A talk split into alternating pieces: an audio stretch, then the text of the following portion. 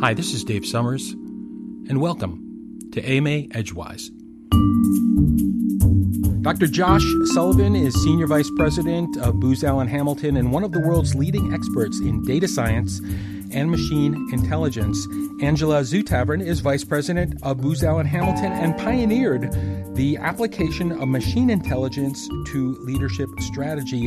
And together, they're radically transforming how Fortune 500 companies, nonprofits, and major government agencies perform by helping leaders shatter long held constraints and reveal hidden truths about their organizations. I read that bio straight from the jacket of their great new book entitled The Mathematical Corporation, where machine intelligence plus human ingenuity achieve the impossible. Angela, Josh, welcome to AMA Edgewise. Thanks, Dave. Great to be here. Thanks, Dave. This is a compelling topic. I'm very interested in, I want to say, all things sort of related to artificial intelligence and stuff like that. We, I think it was six or seven months ago, when Kevin Kelly's new book came out, he spends a chapter or two on a, I'm a ridiculous Kevin Kelly fan. I won't go into that. Uh, but he spent a chapter or two on, on artificial intelligence, and we got into this whole discussion about, okay, you, you know, and I'm like, you mean to tell me that my company or my organization is going to have to affiliate, you know what I mean, at least for the interim stretch, with one of a, a set of artificial intelligence, some big name artificial intelligence or something like that. So, will the AMA affiliate with Watson? Will the AMA affiliate with Alexa? Will the AMA affiliate with Lisa? You know, who who will we with Salesforce? Whatever that AI is called or something like that. So that our, our knowledge, our best practices, our you know what our secret sauce of what makes the AMA so good and whatever is sort of baked into this artificial intelligence engine and it can help people become better managers by asking the right questions or figuring out where they are in the process. His answer was something to the effect of, "Well, that's that's correct. I mean, that'll be for like a short period of time and then it'll become something totally different." So, if you don't mind, when you do a book like this, and it so much of it kind of brushes up against a, a subject that to some people might seem like science fiction-ish and the cinema in particular, also with, with some fiction and novels. When we brush up against things like artificial intelligence, most of that stuff that's that's sold, the best selling stuff that we brush into are the big sellers, you know, Hollywood or whatnot. The end result, working with the AI is is most of the time not that good. You know, I mean the AI is like bad. Okay. When you write a book like this and you do all the case studies and you do all the research and you ask all the questions and, and whatnot and, and you help these companies and they give you all this information. What, what were some of the, the good surprises? What were the, the unexpected cool things you came across or positive stories when you were doing the research? Because I think so much of this is getting people more comfortable with the idea that, like it or not, we're all going to be working with this type of stuff. Dave, there's so much hype out there around this space right now and hyperbole, frankly, from every company and you know, media outlet. One of the things we had to do is really try to sort through the hype and the hyperbole and understand what's really going on. What does it mean to leaders?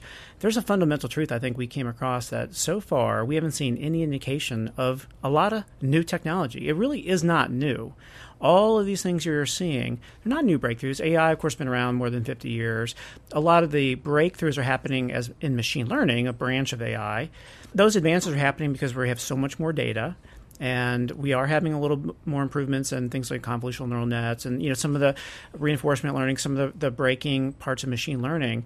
But a lot of that is not new. Most of that's been around for so long. The real truth was people are getting excited for the first time about how they apply that technology to their operations, to their business. So it's the application of something that has been long held kind of only in academia that's now starting to really potentially have uses for leaders across an organization. And so there's a lot of excitement about the application of it. Mm-hmm. That's one of the interesting things we found is this is not a topic you should be afraid of mm-hmm. or you should overly complicate because of the hype and the hyperbole. You really have to break through and think about what does it really mean to me and a lot of this has been around for a long time. Sure. One of the things that surprised Josh and me was how many leaders were not only willing but almost anxious to talk about this and to share their stories. And so we have 60 leaders in the book who are willing to share their stories publicly, many for the first time ever. And there was a real eagerness to share the journey that they had been on, learn from others, and really just kind of help others go through this complete transformation that some of them have gone through. And as Josh mentioned, many of these leaders didn't start off with a background in machine intelligence, and many of them didn't even have a technical background. Sure. And so they learned the possibilities, but then they were also able to set the vision and bring everyone else along to make the results happen. Do you find that executives, leaders in this space are more willing to share? Are more willing to be sort of like share lessons learned and best practices when it comes to stuff like this? Again, back in the in the bad old days, or when you, if you talk to enough old schoolers, they'll tell you, "Well, that's a competitive advantage. I'm not gonna I'm not gonna share. You know, any leg up on on competitors, I'm to take advantage of." But the way you talked about it, it's people are sharing. You know, we, we see a lot of sharing. In fact, I think it's a function of the pace of the advancement of technology. Y- you can't build it into a competitive differentiator and hold on to it before it's already evolved. The pace of advancement is it's too fast, and so many of the leaders were anxious to talk about it. They were willing to share their detailed approaches. In fact, they're willing to share their their lessons learned and kind of their war stories sure. around what did you know what really went wrong and what was happening in the trenches and how do we make this real. And frankly, we're not seeing any company out there right now, any organization that is really a mathematical corporation yet. But there mm-hmm. are some that are really on that journey. They've started doing all the really important things they need to do around privacy and ethics and bias and, and the complicated technology topics that they need to address. Sure. And they're very eager to share that story. A lot of the most senior executives, when they realize that what's happening is for the last 50 years, we've written software to tell computers exactly what to do for us. And in the last three years and moving forward, we are writing software that let machines learn. And when machines can learn, they can begin to perceive and understand the world around them. And when you can understand the world around them, you can start to make decisions, decisions mm-hmm. autonomously without mm-hmm. a human in the loop.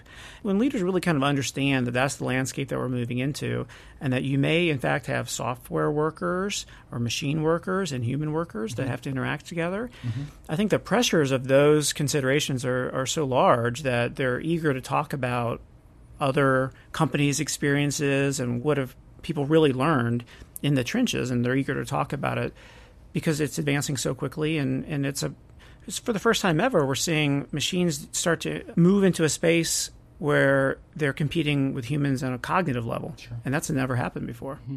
We had a huge aha moment when we realized the possibilities, not just with companies and government agencies, but in the nonprofit mm-hmm. world.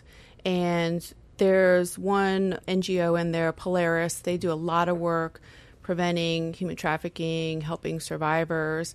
And at one point, they pieced together multiple data sets, publicly available data sets, mm-hmm. tax information, business records, to really develop some new insights about where human trafficking is happening. Mm-hmm. And Josh and I were shocked and appalled that human trafficking is even going on in this day and age, you know, in our country, in our backyard, in many cases. But unfortunately, it is. Machine intelligence gives us such a powerful new weapon to mm-hmm. stopping human trafficking and other types of crimes, and also creating new capabilities and social good mm-hmm. solutions, cures to diseases through crowdsourcing. So many of the leaders we talked with are looking at not only what it does for their business or their agency, mm-hmm. but also what they can contribute to the greater good. So you're both with Booz Allen? That's right. Yes. Why is Booz Allen Hamilton interested in machine learning and artificial intelligence? What role does one of the big world class global consulting organizations, what role do you play in this whole thing? You know, Angela and I started our data science business a few years ago, trying to think about the human tradecraft of doing analytics better and doing it a little bit differently. And now we're looking at the machine tradecraft of how to think about machines doing some of this work. And, you know, I think Angela and I have realized over the years the collective ingenuity of people that are on our teams and the people we work really hard to hire and, and retain putting that to use and being able to write a blueprint for leadership into the book, be able to write a construct on how you think about privacy and ethics and bias mm-hmm. and how we create these algorithms of the future that we had a role to say if we think we know what we're talking about and we have a strong point of view then we should have the ingenuity to write it down and go talk about it and try to share that openly sure. with other leaders because you know we want well-educated colleagues, and you know we want to be able to spread a lot of this to leaders in any organization. Sure. Our purpose at Booz Allen is to empower people to change the world. Mm-hmm. And so we're helping our clients change the world, we're helping our talent change the world.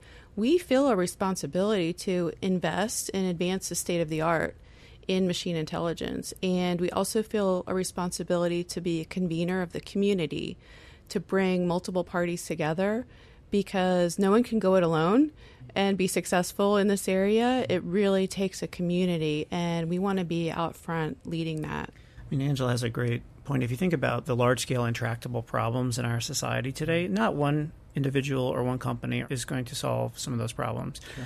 We just saw a tremendous competition uh, sponsored around the world that had 10,000 people contributing to machine learning algorithms that tried to better diagnose lung cancer mm-hmm. at an earlier stage than ever before. 10,000 people who didn't know each other, who are all good, you know, good intentions, trying to figure out how they contribute to something bigger than themselves. Mm-hmm. And I think that's some of the power of what we're facing in this you know machine age that's coming upon us. It's, it's truly going to drive an inflection point in how we live and how we work. I think we're starting to see some of the early signs of that now.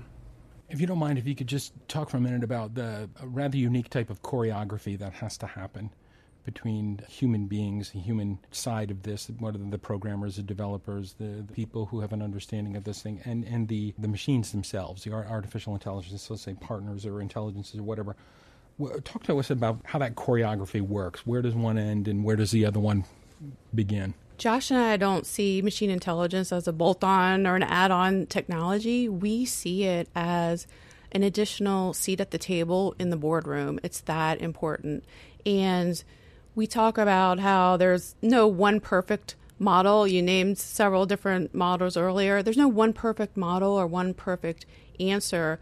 It will evolve to a combination of models, sure. and the leader's responsibility will then become to be an interpreter of those models. Right.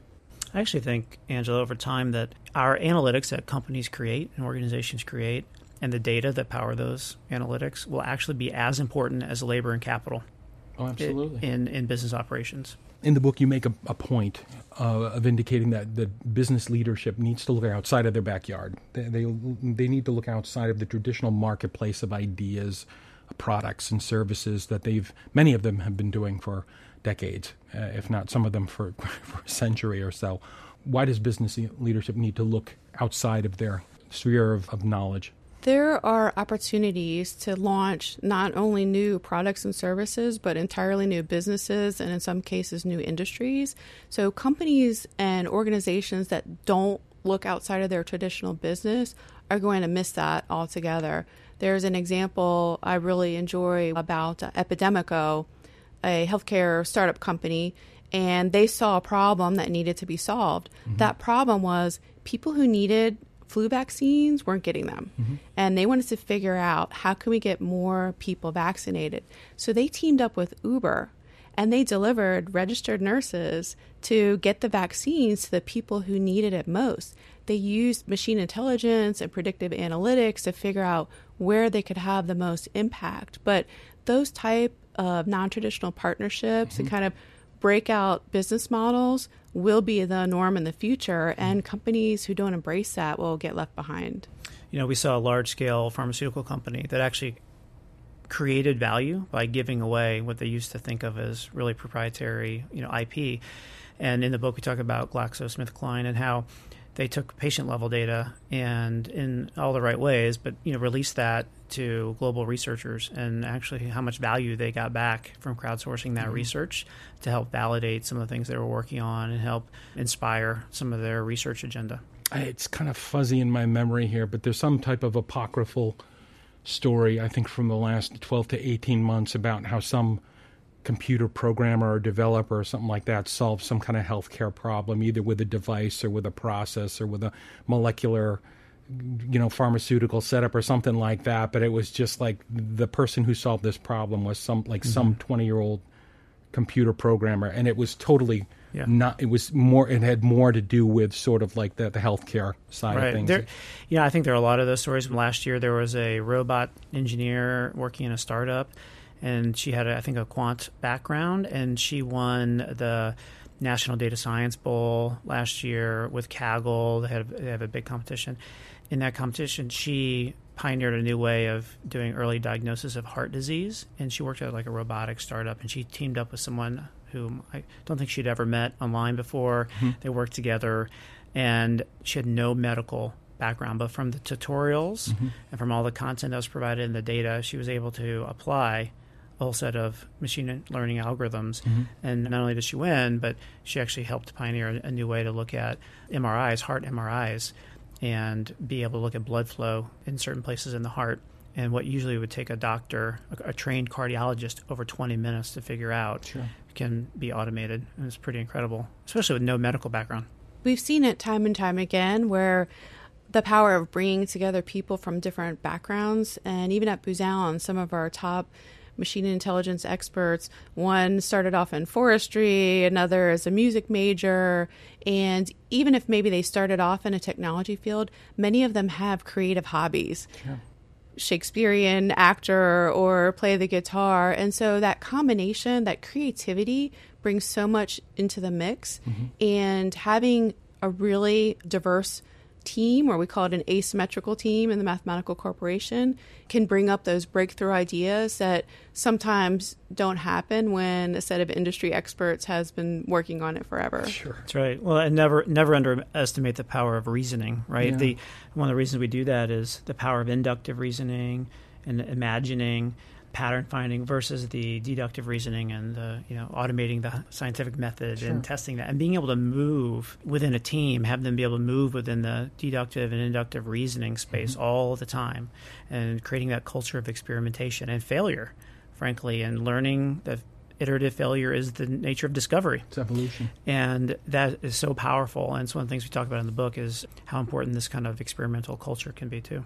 And Dave, you mentioned yeah. at the beginning there's kind of a fear out there about artificial intelligence. Whatever. I'm an old there, guy. I'm a mean, grandfather. I'm not afraid of it, but I know people who are. People are. And Josh and I will say to anyone who will listen this is not about taking the person out of the equation, it's giving the person a new collaborator. Sure. And that's the, the artificial intelligence. And there's an example of how Google is approaching self driving cars mm-hmm. versus the way Tesla is approaching it. And so Google came up with all kinds of imaginable scenarios and then programmed responses to those scenarios. Then they put their employees in their cars to drive around and collect data. Tesla took a very different approach where they added self driving tools to their vehicles, 70,000 vehicles that they sold, and they collect data from those drivers on an ongoing basis. The difference is it took Google six years to collect a million miles worth of driver data, and Tesla collects that every 10 hours. So, same exact technology, same purpose in mind, but two very different approaches strategically. And that's where you'll never be able to remove people from the equation, and that's where the leaders come in. You touched on this a little bit earlier the idea of another seat at the table, at the boardroom table, or something like that. I'm very interested in this. How do you think today's organizational structures and cultures are going to have to evolve to accommodate this type of thinking? We think today's organizational structures limit the possibilities because they tend to place technical expertise in a niche department. So a specialty department, whether it's yeah. data science or the yeah. CIO shop. I call it the witch doctor. You know, everybody needs a witch doctor. They don't know what he does, but they need him. Exactly. And so to really make the breakthroughs that we envision as part of the mathematical corporation, this has to be spread across the entire fabric of the organization.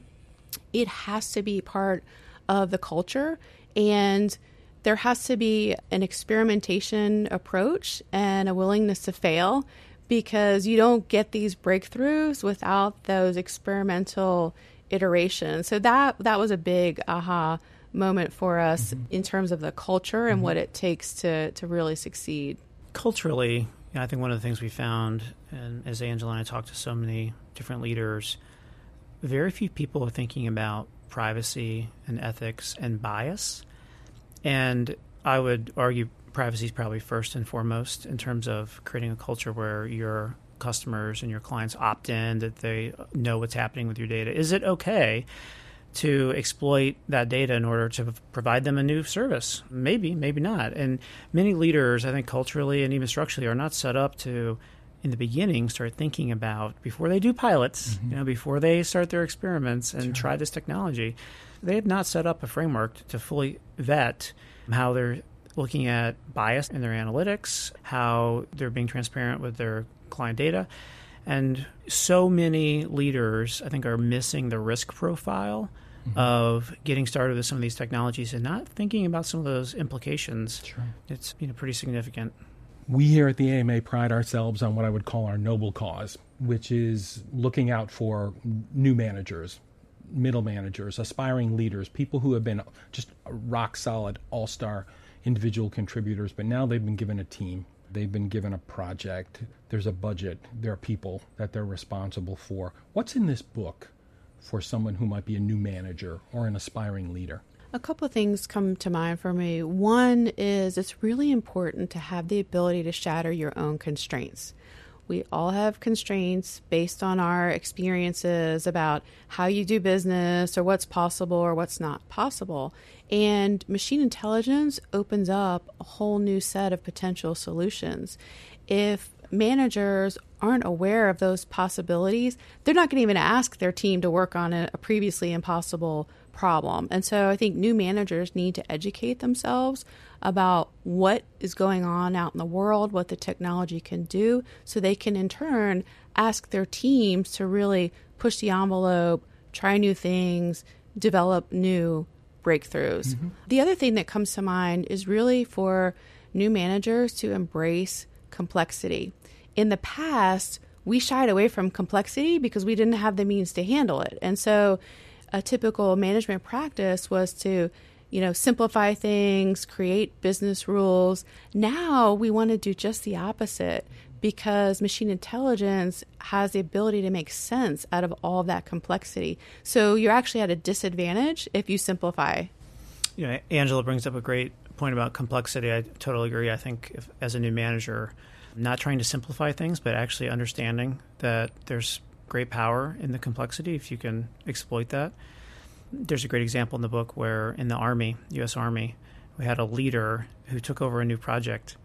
And what he inherited was a GPS system that had over 200 different systems in use for GPS. Every soldier, piece of machinery, weaponry, ships, things like that all have GPS receivers on them. It, we tell a story about one ship that had 14 different GPS receivers on it just to interact with all these systems.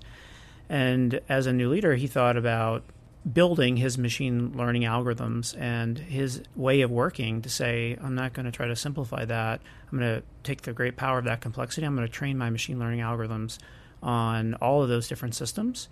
We're going to make immediate progress. Mm-hmm. We're not going to wait for a large scale transformation program. I'm going to take and deal with what I have mm-hmm. in the real world, and I'm going to use that complexity. I'm going to take these technologies and I'm going to adapt them to make them work. And I'm going to train them on the valid signals and spoofing signals and how signals get denied so that he could have more resiliency in how our military, and especially the Army, uses GPS. Really great example of someone who thought about a different way of working and decided to embrace the complexity that he inherited from a, a whole lineage of other projects. Because in the real world, you know, those projects don't stand alone, right? Even as a new leader, no. the projects are always interrelated to something else, and there's always complexity there. We've been speaking to Angela Zutavern and Josh Sullivan, both from Booz Allen Hamilton and both co authors of The Mathematical Corporation where machine intelligence plus human ingenuity achieved the impossible. I had to talk about this stuff all day. It's fun. Yeah, we could too. Thanks for joining us on Edgewise. Thanks for having us. Thanks, Dave.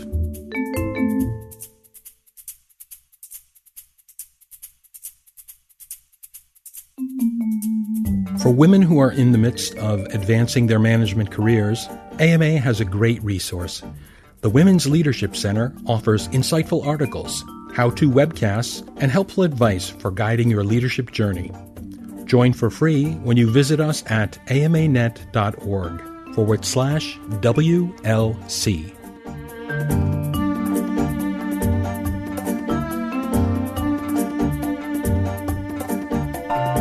If you found value in this program, or if you have any comments and questions you'd like to loop back with us on, we can be reached at a phone number, 212 903 8090, or by email at edgewise at amanet.org. That's edgewise at amanet dot org.